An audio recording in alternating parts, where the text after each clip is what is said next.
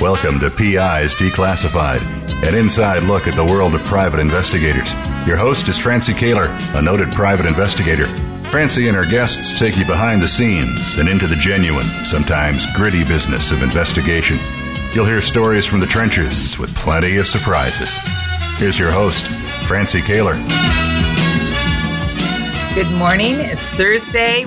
I have a great guest for you. I'm so excited about this guest. Some of you, I'm sure, have heard of a company called Hunchly. Well, we have the founder of that company right here on our show, Justin. And it's Seitz, Justin? It, it is Seitz, yes. Thanks for having me. Yeah, thanks for being on the show. Uh, so this is going to be fun. And as I just told you offline, I don't understand any of this, but I'm hoping that you'll be able to explain it so our listeners can can get it, and me too, as a you matter bet. of fact. Um, before we get started, I just want to uh, touch base on some conferences that are coming up. There's the um, NCISS National Council of Investigating Security Services conference at the West. Um, I'm sorry, at the Capitol Skyline Hotel in Washington D.C. Coming up real soon, April 29th to, to uh, May 1st.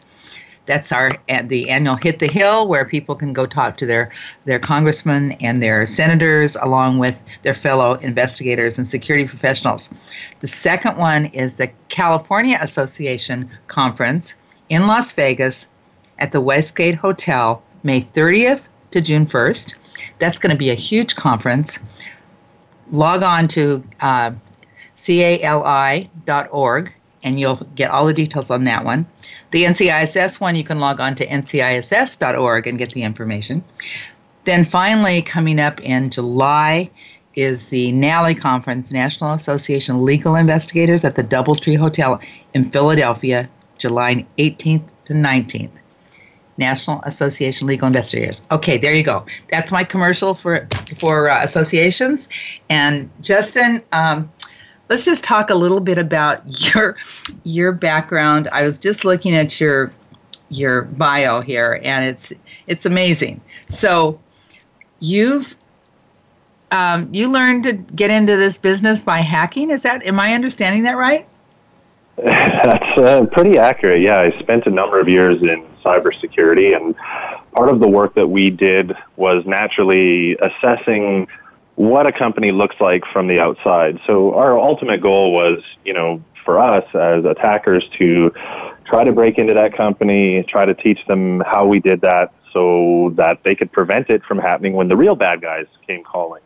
Mm-hmm. As part of this work, naturally, open source intelligence was a big part of what we did. We had to understand the company, we had to understand the infrastructure that the company operated, and in some cases we were tasked with, you know, doing social engineering. So we would be calling support desks or calling employees trying to get passwords or other PII.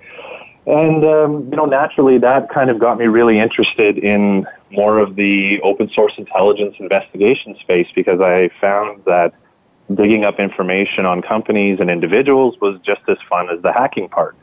So that's kind of where uh, where I cut my teeth for sure. Very interesting. So, so you're the co-founder of Dark River Systems. Tell me a little bit about that. What is that? Yeah, so Dark River Systems is a company founded uh, by myself and my wife. Um, we kind of have three prongs to our business. The first is doing uh, investigations and consulting. So our company kind of has three different areas to our business. The first is doing investigations and consulting work. So we actually work with other investigators, law firms, and other folks to assist on investigations. We also have training that we offer that is kind of advanced open source intelligence training. It's designed to teach people how to write code to actually do information gathering as opposed to doing it manually. And then a big part of our business is developing and supporting Hunchly, um, which is used by law enforcement agencies, uh, private detectives, journalists, all kinds of people all over the world. Oh, great. And so you're actually in Canada, Saskatchewan? That's correct. Yep. Okay, and and so your your commu- your uh, company is based there. So, um, if people were interested in contacting you, how would they do that? Yeah, the easiest way is just to shoot me an email, Justin at hunch.ly. Okay, that's easy. All right, uh, Justin at hunch.ly, as you in Hunchly, it. right? so I know you've been featured in Motherboard, Forbes. Uh, you've you've done all kinds of podcasts, media events. Um, what kinds of things do you talk about when you're when you're on those kind of forums? It really depends. Um, you know, I've I've kind of talked about anything from, uh, you know, in Forbes it was kind of discussing how I had used you know some some kind of off the shelf tools and a little okay. bit of creativity to automatically find weapons in social media posts. And so a journalist, you know, I've done anything from talking about how to automatically identify weapons in social media posts, which is where some of the Forbes reporting came from. Um, you know, I often get asked to talk about, you know, the dark web, um, how to investigate in the dark web. You know, is it as scary as people think? Um, it really varies. I'm kind of fortunate that I do sit in this intersection between you know, journalists and, and PIs and law enforcement and lawyers, and I get to kind of see this interesting cross section of how investigations are carried out, um, where things are kind of heading in a legal sense, um, you know, technology issues, because I am primarily a technical person. Um, so yeah, it, it really varies. I, I'm really fortunate that I get to talk on a whole bunch of different topics.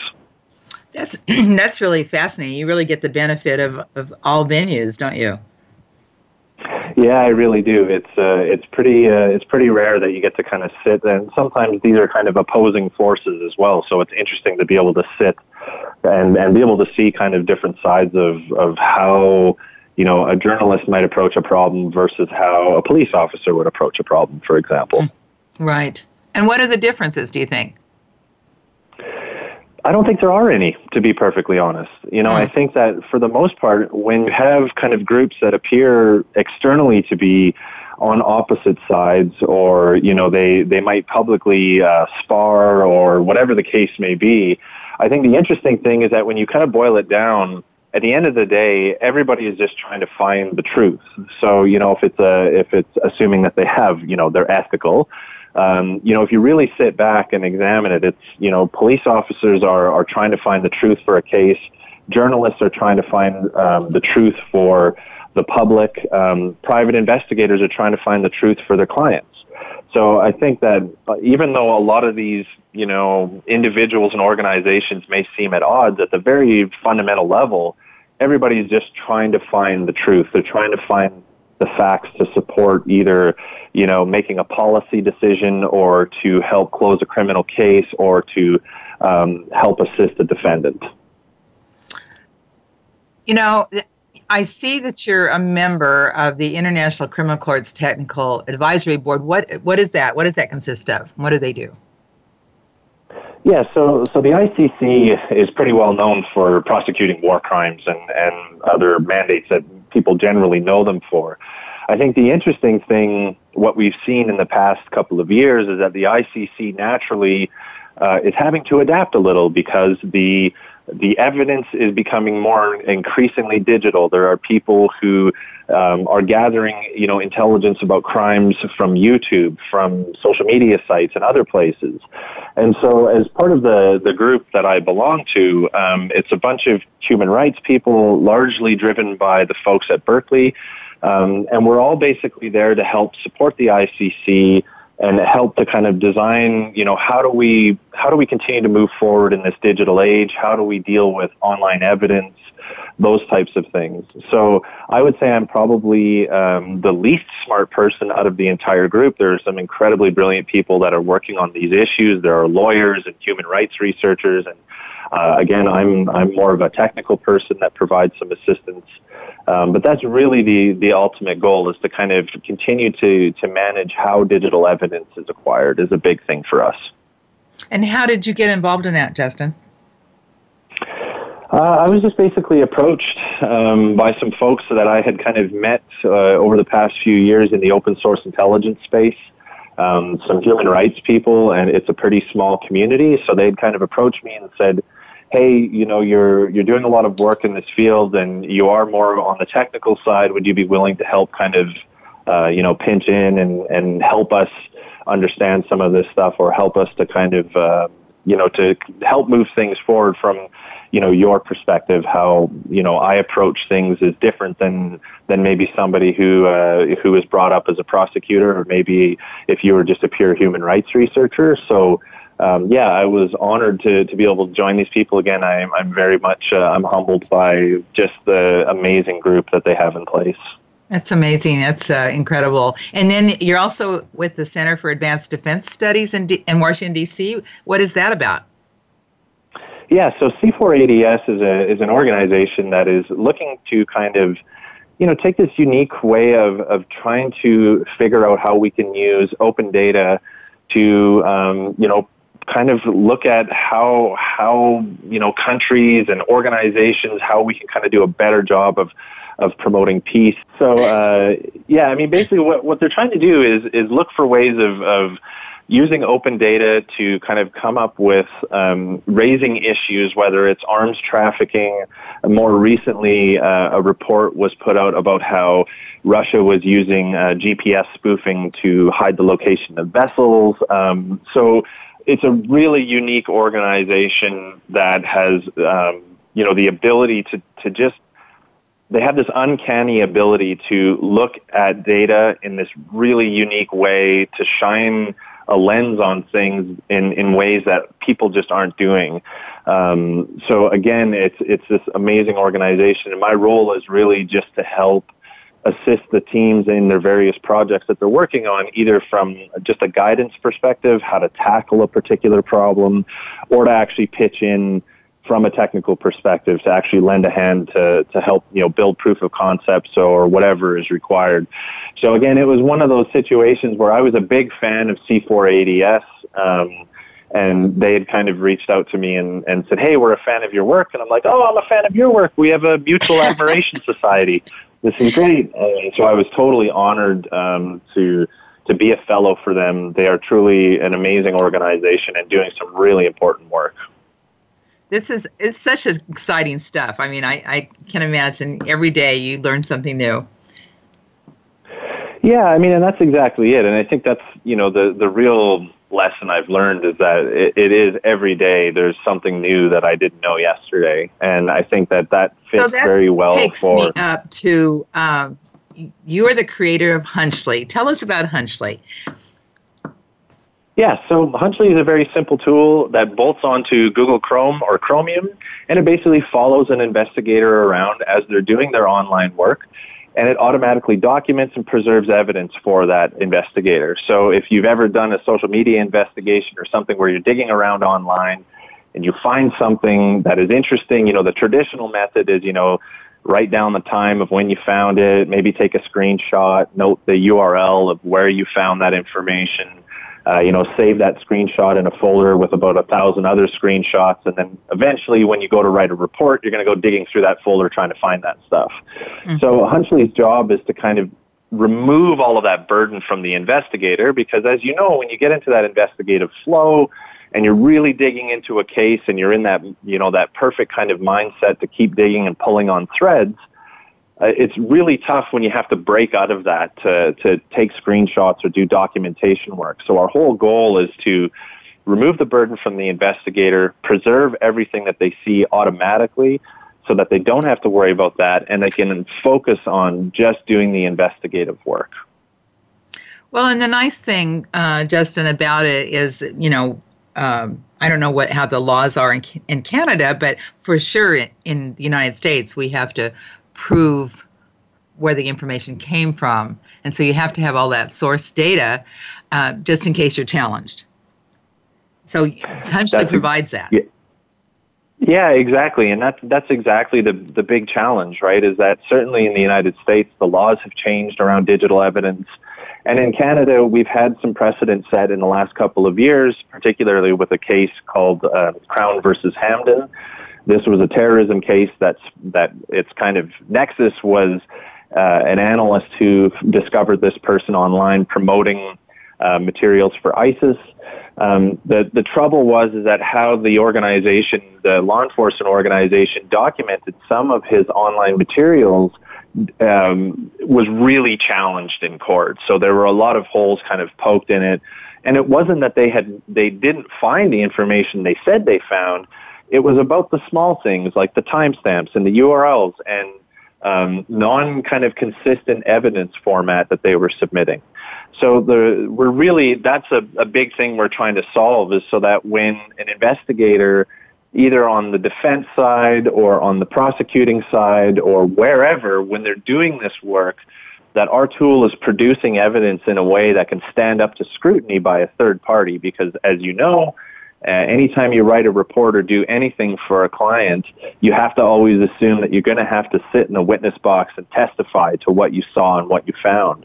Exactly so our job is to make it tougher for the opposing side to challenge the evidence you've provided that you collected online.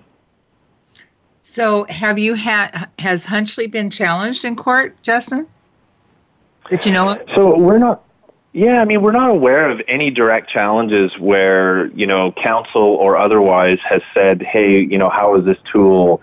doing this work or questioning anything on you know how we produce our evidence um, it's going to come i mean we know that we we know that that is just part of how the courts work you know as as new technologies new ideas and things are being introduced mm-hmm. it is it's imperative that the courts on both sides are challenging how that evidence is produced um, and that's how you keep things balanced and fair um, but we haven't we haven't necessarily heard that, although we know Hunchly materials have been used in court cases, um, plea deals, and other things in you know numerous countries, Europe, Canada. Uh, the U.S. Um, and other places where we know that those materials have been submitted to court. Uh, we have not heard anything back on our side as to you know any potential issues um, that we've produced. And and do you testify as an expert? So I have done very little testimony as uh, kind of a, an expert in social media or evidence collection. I don't really, I don't even like the term expert, to be honest. It's um, coming, just so I, you know, it's I, coming. yeah, well, I think you know, and that's always. You know, and I've certainly been asked that before, like, well, would you be prepared to testify to talk about how Hunchly does things? I'm like, well, absolutely, because if I if I said no, then that means that our thousands of customers should really question whether they should own our product or not. Right. Um, so you know, it's it's one of those things where absolutely I'd be more than prepared to to testify. You know how our tool works, how you know how it produces evidence, and we even publish an evidence guide on our knowledge base. And in that guide, we discuss how you can challenge the evidence we produce. So we're very transparent. We tell people here are the ways that you can actually challenge the evidence that we produce because mm. uh, we want people to be prepared for those things before they're sitting in the witness box, right? We don't right. want them trying to formulate this stuff, you know, on the fly. Uh, it, it's, you know, I come from the hacking world, which means that there is no such thing as bulletproof. There really isn't. So we we try to make sure we're to, we're upfront with our customers. Here are the things that we do great. Here are some areas where you can see potential challenges, and they really appreciate that. You know, they're like, at least you're being completely open and honest and letting us know that there could be potential challenges, so that we can plan our testimony around that. Fascinating. And so, Justin, do you do you do trainings for uh, investigator groups? So I don't do uh, kind of traditional investigative training so much, um, but I do like groups invite me to to do all kinds of talks. So I, I typically, you know, for me, I generally just kind of will schedule a one hour webinar if there's a group that's like, hey, we'd love for you to come and you know teach us about you know doing investigations on the dark web, or can you talk to us about you know, all kinds of different, you know, topics. I do those lots. So, um, but I don't do kind of full day training and I don't do kind of, uh, you know, the traditional in classroom stuff. Uh, that's just not really, uh, not, not kind of part of what we, uh, what we do. We let some of the other kind of training experts, uh, do that work.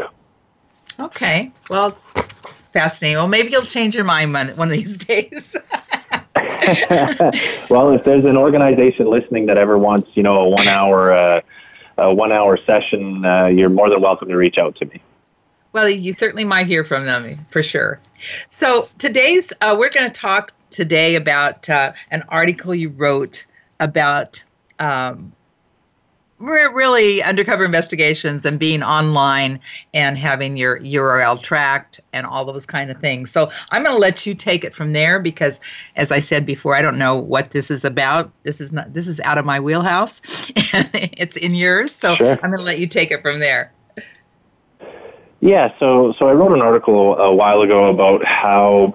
Um, when we're communicating with each other using common messaging applications, so WhatsApp, you know, iMessage on your iPhone, um, Wire, Signal, these types of tools uh, naturally are extremely useful and they have all these other amazing security features like encryption and all this other jazz.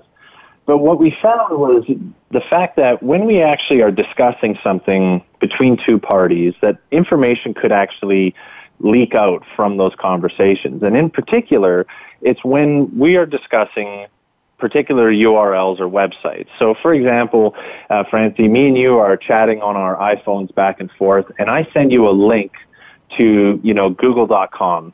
And in your in your phone application, you'll generally notice when that text comes in that there's a, a preview, a little kind of snapshot of the web page you're about to go and visit, right? You can kind of see a little snapshot. Mm-hmm. And so the the interesting the interesting thing to me was when I see that little kind of preview, that little snapshot, how is my phone doing that? How is it generating that preview? Right. Now, naturally, what it means is that in some cases, your phone is actually reaching out to google.com and kind of grabbing some of that content so that it can see what the preview is going to look like before it displays it in your phone. So that became interesting to me because years ago, um, while I was doing a penetration test, it, it, this kind of clicked back into my mind as I was thinking about it in investigative terms today. What had happened was I was trying to hack into an organization. Of course, they hired me to do this. Um, and as I was watching, one of the places where I'd kind of, for lack of a better terms, I'd, I'd kind of placed a virus in a certain spot, and I was waiting for this virus to call back home to me so that I could kind of break into their systems. Now, where this virus was sitting, it was on a server that I controlled. All of a sudden, I noticed that there were these little hits to my server, but they weren't from the target organization that I was trying to hack into. The yeah. hits were actually coming from, um, they were coming from Skype. So I, at, at first I was like, why on earth? Like nobody knows where this server is. So why on earth am I seeing little hits from Skype, of all things. And then it dawned on me that the team that was defending against my hacks was actually talking about the server that I was running where I had hosted the virus.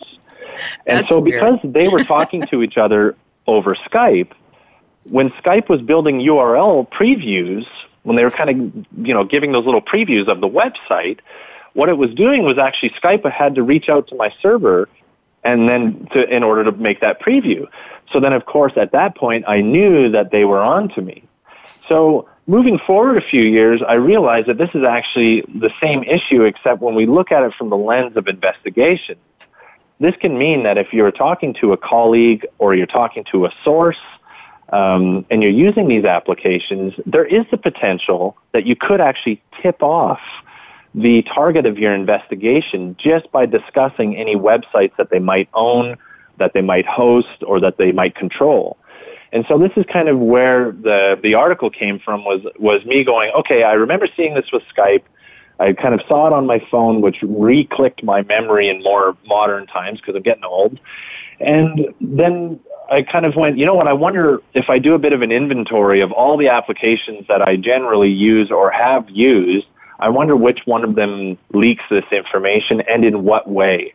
So is it actually, in some cases, my, if I was sending a message to you when that URL preview is created, it's actually the IP address of my home office that is showing up uh, on, you know, on the internet that's pinging off of that website to generate that preview. So that's obviously a bad thing. Um, we don't want that when we're doing an investigation and we're discussing something with someone. We certainly do not want anyone else to know that that's happening. And on top of it, we certainly don't want our own IP addresses showing up somewhere that we wouldn't want to have happen. So um, it was interesting as I kind of went through a bit of an inventory of all these applications just to see which ones behaved in that way. Um, sometimes applications like Skype, they would actually uh, use their own servers, so you'd kind of post the message, and then that would go out to their server, and then their server would actually reach out to yours to do that preview. Other times it was actually your own device, so your desktop computer or your cell phone that itself was reaching out directly to those to those websites to generate previews. And so it was really kind of a way to to make it known to investigators, you know, be aware that some applications you're going to want to turn that setting off.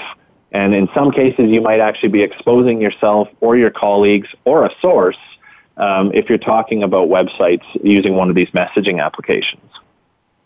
That is fascinating. So, you know, I, there's people often talk about when they go to uh, a specific website, all of a sudden they start getting ads in their email for that same product or whatever it is.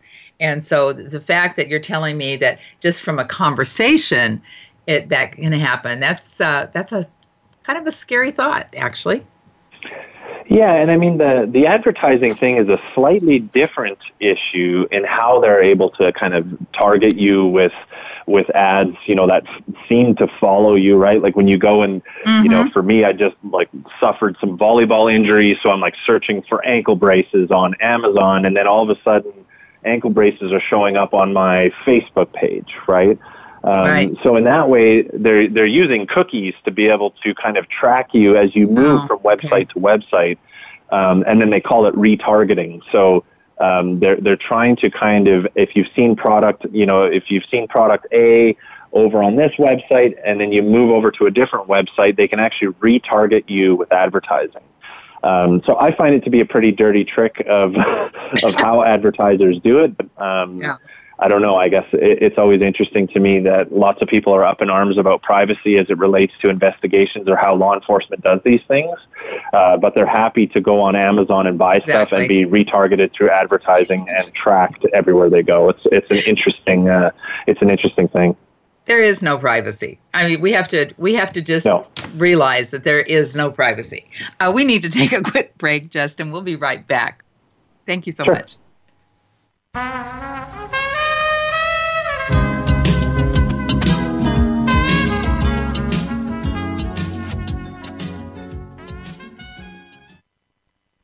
News, opinion, Your voice counts. Call toll free 1 866 472 5787. 1 866 472 5787. VoiceAmerica.com. PI Magazine is the most respected magazine of the professional investigator. We feature stories and articles on current trends and issues, equipment reviews, tips, and practical advice. Don't miss the new and exciting year in PI Magazine. Subscribe today at PIMagazine.com. Need to hire a private investigator? Ask for their professional association affiliations. When an investigator asks Francie Koehler about associations, she says to first join a state trade association. Francie belongs to the California Association of Licensed Investigators, or CALI. It's the largest association of its kind in the world. CALI's main focus is networking, training, and legislative advocacy. If you need a detective in California, contact CALI at cali-pi.org or call 1 800 350 CALI. For a national association, Francie's choice is the National Council of Investigation and Security Services, or NCISS. For over 35 years, the Council's primary mission has been to represent its members before the United States Congress and governmental agencies. Find the Council at nciss.org or call 1 800 445 8408. NCISS and CALI are great places to look for a qualified private investigator. Tell them you heard it from Francie on PI's Declassified. Streaming live, the leader in Internet talk radio, voiceamerica.com.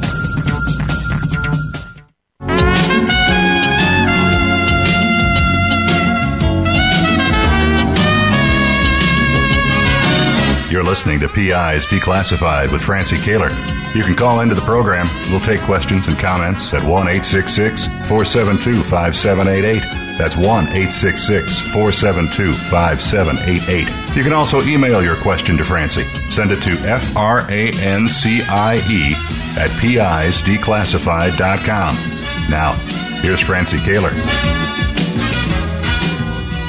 My guest today is Justin Seitz. He's the co-founder of Dark River Systems. He's our Canadian connection, by the way, and he's the creator of Hunchly. And many of you know about Hunchly. You like that, Justin? The uh, Canadian connection? I do.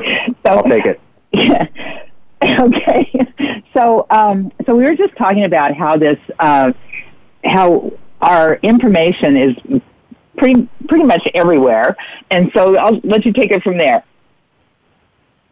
Yeah, I, you know, I think the the big thing is, you know, for me, I'm not, uh, you know, I don't work on the privacy side of the house, which might sound a bit strange because often, you know, privacy is deeply connected to open source intelligence.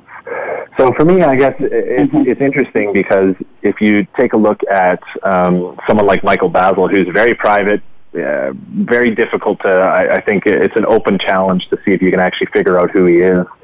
Um, you know, I think that it's a different skill set that uses a lot of the same tools, uses a lot of the same training and techniques.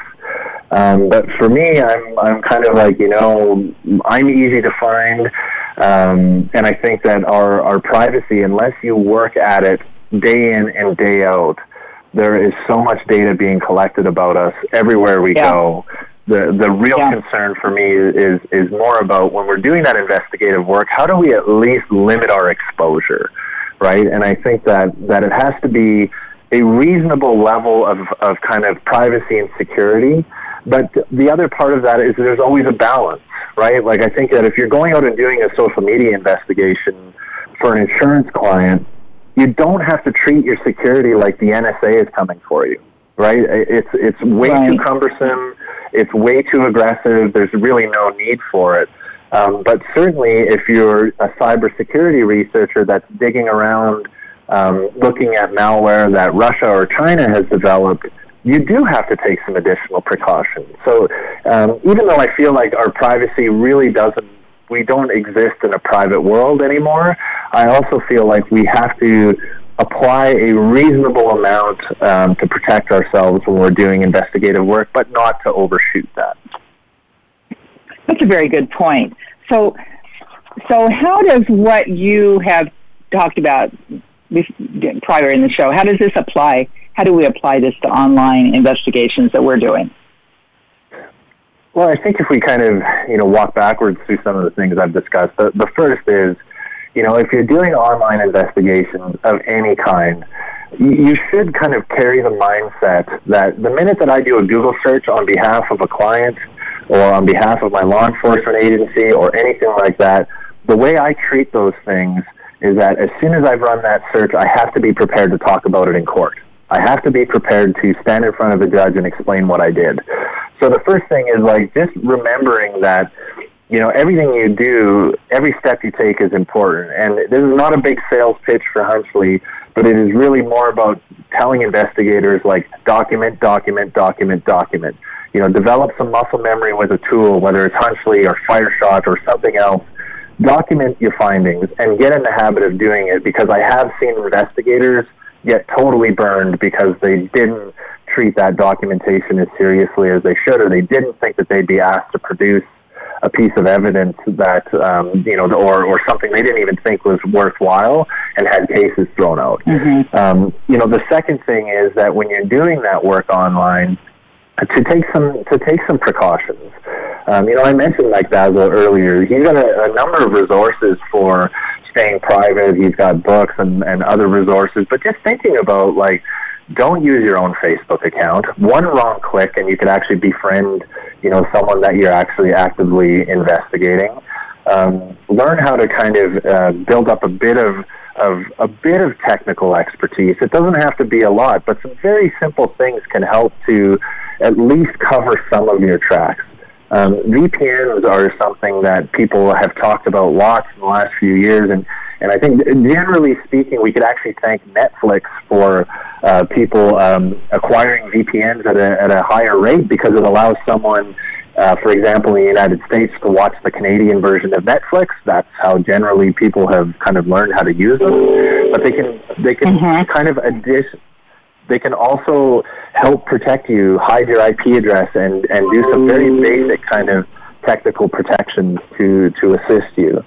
So that's the big thing, you know, that I that I try to when I'm talking to investigators, like document everything you do and protect yourself. You know, do do as much as you need to protect yourself, uh, depending on the work you're doing. So, Justin, one thing you said was not to use your own Facebook account. Um, so, we have a, a kind of a problem with in California, for example, that on a criminal on a criminal defense case, we have to disclose when we if we're contacting a witness or a victim in a case, we have to disclose who we are. So we cannot pretext or or um, use a Facebook account that doesn't look like it's us. How do you get around that? Right. So again, it's uh, and what you're describing is obviously having to you know, put protections in place that reflect the activity you're doing. So if you are going to be reaching out to somebody and the law says in your jurisdiction um, that you cannot pretext under these certain conditions, then it's being mindful of that. There are often other cases where using, you know, what they call sock puppet accounts um, is completely acceptable. That it, it's a passive intelligence gathering, which means you're not interacting with another human. You are simply um, going and observing materials that are online. Um, we've also seen courts starting to change how they allow people to talk to targets or talk to witnesses in undercover scenarios as well. And this is also impacting mm-hmm. law enforcement. So we're going to see this mm-hmm. constantly evolve. Um, but again, like it, it, really, if the activity you're doing re- uh, under law requires you to use your own account, then that also means you can still look at the fact that is this my my PI kind of official account, or is this the account where I have my family members and I'm talking about puppies every day? Both still represent okay. who you are. One is going to disclose a lot more about you. So again, these are all things, and and and, and definitely, which I'm I would constantly tell people, like I'm not a lawyer. You should make sure you have a good one and run those things by them, because ultimately, exactly. if something does kind of go upside down, they're the ones who have to defend you anyway. So talk to them about how this applies. But you can also see that if the if it's like, yeah, you have to identify yourself by name, well that's no problem. You can have a secondary research account that identifies you by name but has no real materials that you would you know, it doesn't have pictures of, of you on vacation, for example. Okay. Okay.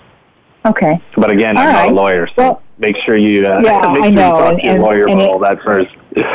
Yeah, and it, it it is a bit sticky here because we we do have to we have to disclose who we are and who we're representing and all that all that stuff. So so okay, so you have talked about um,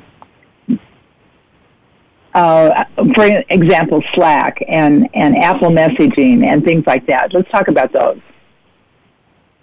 Yeah, sure.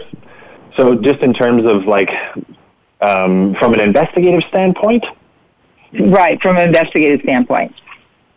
Yeah. So so I mean, again, like if we're referencing back to my article, I think the big thing to to remember is is you know how are you communicating with um, you know, how are you communicating with colleagues? Because often, you know, especially if you have a case that's like in a different state and you have someone else that's helping you uh, on the ground, how do you communicate with them securely?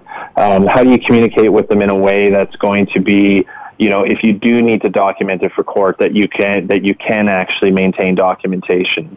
So I think that you know, from an investigative standpoint, there's the issue of using it as a communications tool to actually get investigations done. But then there's the flip side of it is um, understanding, like even for example, if if the target you're after only uses a particular platform.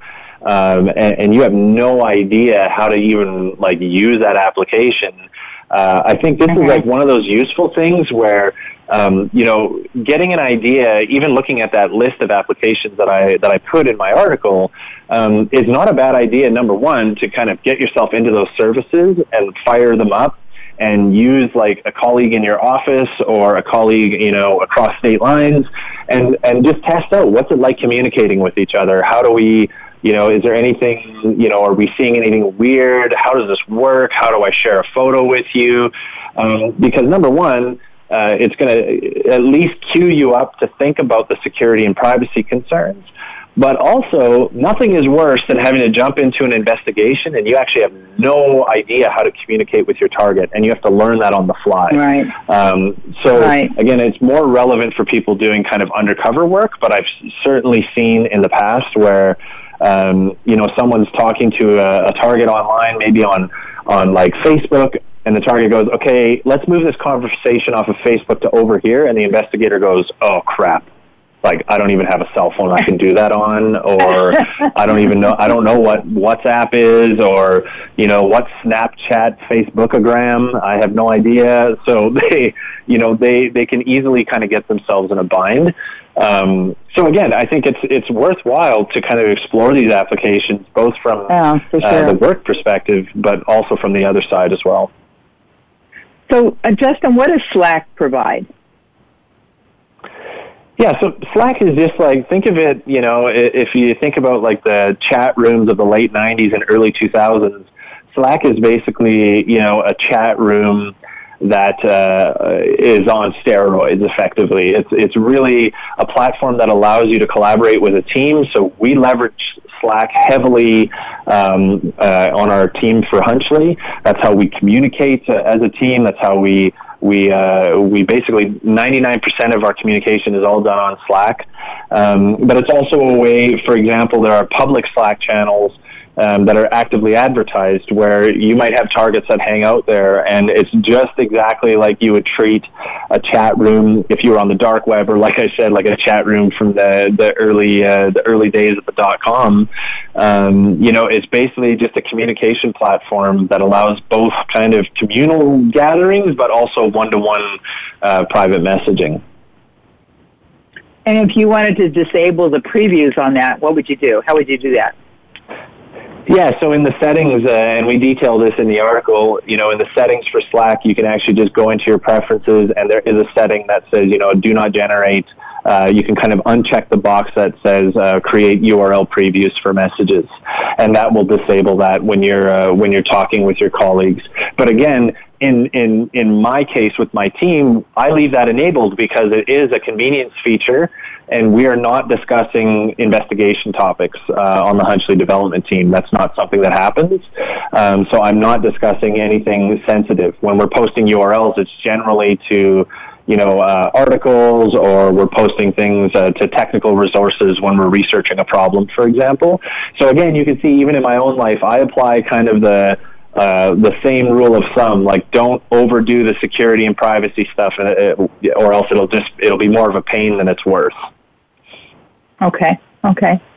Well, let, us talk about Facebook, Justin, because I think probably that's what people are most interested in and, and probably mostly pursue. Uh, tell us about that. Tell us about uh, how to go about doing investigations on Facebook.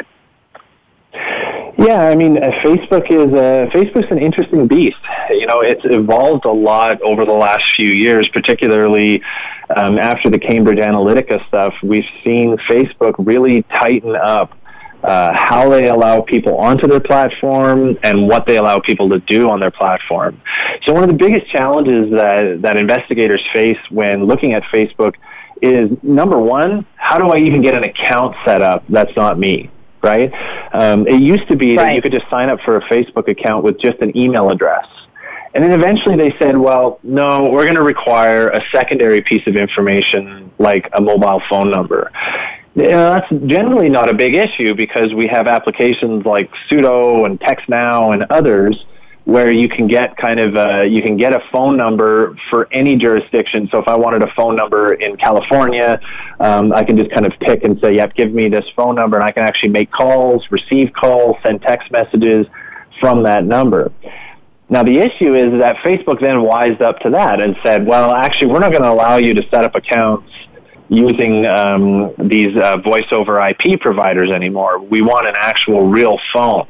Um, so then people okay. find workarounds for that too. And then they, they started doing things like, well, we want a picture of you now too. So the the big issue for investigators is kind of like jumping through those initial hoops of setting up an account that is not directly tied to them, right? And in much the same way as we discussed previously, in an ideal world, you'd have your fancy Facebook account that allows you to talk to your family and friends, and you got one that you use for investigations, even if it might identify you by name. It's not going to be tied back to a phone number or an email address or something that you use mm-hmm. daily. Um, so Facebook has made it tougher for investigators to do this now, and, and, there's no real kind of rule of thumb that that works, sadly. So you can kind of see the chatter online and in, in kind of investigation forums where people are talking about like, how do I do this? Facebook locked me out, or or whatever. And there is no hard and fast rule. It's going to be trial and error. I mean, one of the great things is you know obviously in the United States uh, you can easily buy a burner phone and you can just kind of use that as your phone to authenticate to these services, uh, which can help you work mm-hmm. around it. Um, but again, be mindful that, that you are, if you're going to go on Facebook under uh, you know a pseudonym, uh, you are actually violating uh, Facebook's uh, terms of use, right? Um, because right, they right. expressly do not want a bunch of uh, people on their platform that are not real. Uh, even though I will point out that they're more than happy to let Russians manipulate elections, and they're more than happy to stuff advertising down your face, and they're more than happy to sell your user data, but they certainly don't want investigators on there. So that's uh, there's my dig at Facebook because I just don't agree with 99% of their policies, how they apply this stuff. Um, so hopefully, uh, yeah, hopefully that changes because there's also legitimate work being done by human rights researchers, activists, or dissidents in countries where they can't use their name, you know, and, and forcing them to jump through all these hoops actually puts their life at risk. So anyway, right. aside from the soapbox, which I'll climb off of now, um, the, the next big hurdle for, for investigators is like, what do I do once I'm on here? right? Like what what are what do I do? How do I how do right. I kind of figure out the best places to find information? And often investigators don't realize that just what you see on someone's timeline is not the full picture. It's not everything that's there. So if, if you were to kind of watch over my shoulder, um, and I, as I dug into someone on Facebook, generally speaking, you know, the first thing I'm going to do is I'm going to log in, I'm going to take a look at their page and kind of have a scroll around, see if there's any identifying materials, you know, anything that might indicate where they are, um, you know, photographs, that kind of thing. But then the next thing I do is I head to inteltechniques.com and I use the Facebook tools to run um, queries that uh, Intel Techniques helps you kind of build these queries so that you can say, show me all of the times this person was tagged in a post. Show me all of the, the, the times that this person liked a video, for example. So what this does is it expands your view of your target. You're able to cast a much wider net and see a lot more materials for that particular target. Now, another big kind of challenge as, as people are getting uh, better and better at locking their Facebook accounts down, you know, another thing investigators are, are wanting to look at is their friends list, right? It's a big thing. Like, I want to look at their friends. I want to know kind of their network, who they're, who they're connected to, that kind of thing. Um, and sometimes, you know, you'll have an account that you can look at, you can see the front page, but you can't see the friends list. So one of the easiest tricks that, that investigators can do is they can easily, um, as they're kind of scrolling through the main timeline, they can kind of click the button that shows how many likes they have. And when that little window pops up showing you that, you know, Bill liked this and Jill liked this and Francie liked this, that's actually telling you the friends they have. So it's not as good as having a, a solid list in their mm-hmm. actual friends mm-hmm. page, but looking at the likes and other interactions where people are maybe commenting on posts, those are going to be friends or people that they're connected to on Facebook. So you can actually construct a list uh, doing it that way. It's a bit more manual, but you can definitely do it that way.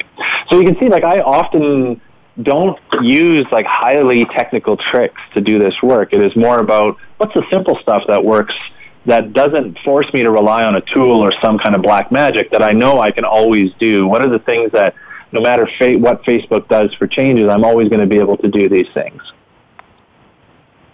So, Jesse, you mentioned Intel Tech, IntelTechniques.com.